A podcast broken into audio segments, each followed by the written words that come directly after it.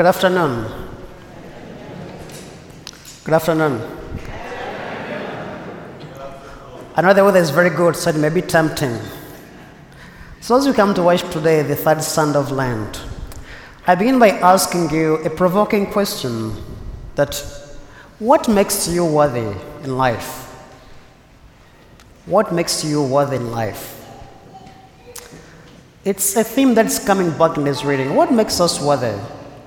At times, we try to determine our worthiness by what we have achieved. At times, we determine our worthiness by who we are or where we come from. But what really makes us worthy? Today, in the readings, Jesus is teaching us a very profound approach to life, which is counterculture to what we have. I remember some few years back when I was in the seminary, I went to Omaha in IPF. Uh, I was there for the whole summer. And at the beginning, they give us a questionnaire with so many questions, around 50 of them. And you answer these questions. But what really surprised me is that out of these 50 questions, around 45 of them were negative. They were studied negatively.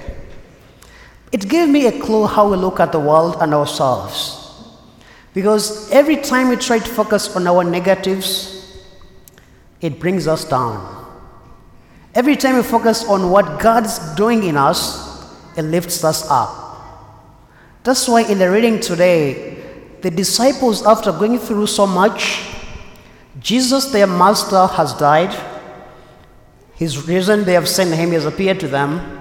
John is telling us the third time, but actually it's the fourth time. Because we know the first time he appeared to Mary Magdalene. The second time he appeared with all the disciples without Thomas. The third time Thomas was present. So this is the fourth time. And uh, what happens? What's going on? The disciples had left their past life. They came and followed Jesus for three years almost. Now, they don't know what to make of their life. Jesus is risen. The question is, what next? What next? They don't know what to do with it. So they decide, Peter says, Well, I am going back to my old life. I'm going back fishing. And all the other disciples are saying, Oh, yeah, we're coming with you. Of course, Peter is, is really assuming this role of leading. He's going fishing, they're all following him. But what happens? The entire night, they catch nothing. Entire night, they catch nothing. I always go back to this image of our saying that we talk about the good old days. Everything we talk about good, it's in the old days in the past. Don't, about, don't talk about the good coming days, good old days. So Peter goes back to the good old days of fishing. And what happens? He catches nothing the entire night. Something happened. So these three years mean something to them.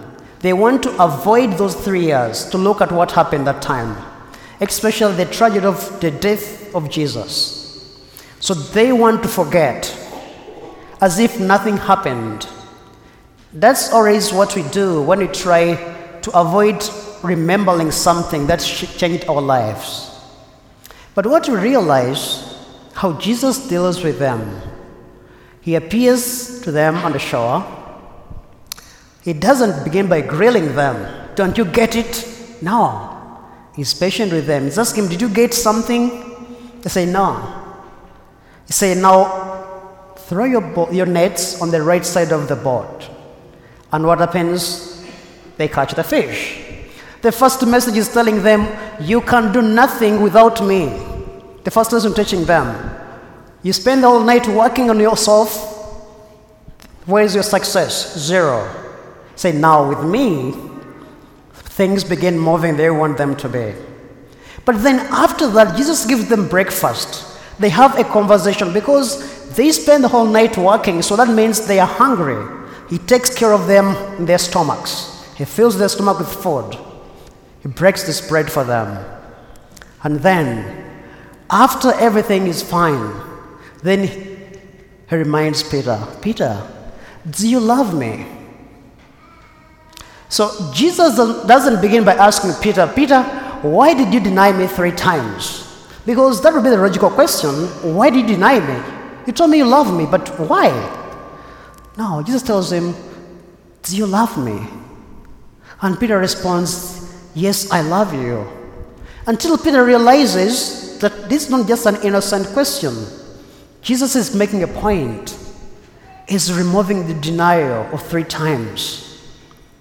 After the third time, Peter says, You know everything. So Jesus is saying, Peter, you know what it means to be weak. You know what it means to fall. Therefore, you know your weakness. And because of this, help your brothers. Unite your brothers when they fall. Don't be judgmental. You know what it means to fall. Now, let's take steps step aside and ask ourselves remember your first job. Some of you is way back then, maybe others just begin your, your first job. Your first job. How many mistakes did you make the first day? Probably a lot. But there was someone, may, either maybe your boss, who gave you another chance. He believed in you. She believed in you. He or she encouraged you even when you did things wrong. He didn't ground you. That's the reason why you grew and you became who you are today. Because someone was patient with you, he understood you very well, was very patient with you. Every time we give ourselves a chance, we realize what God is doing in ourselves. It's a learning moment. Jesus teaching us, Do you see how far you've fallen? Now use my grace to rise up. So the readings today are challenging us, ask ourselves, I am not worthy by what I have done. What makes me worthy is what God is doing in my life and the graces that God is giving me to raise me up again. So during this Sunday, ask ourselves, what is God asking of me? The good old days may be gone. God is saying, yes, the good old days are gone. But my grace is taking you further than the old good days. Can we open up our hearts and say, God, do anything you want with me? Because at the end, once we say, Yes, I love you, then He says, Come, follow me. The Lord be with you.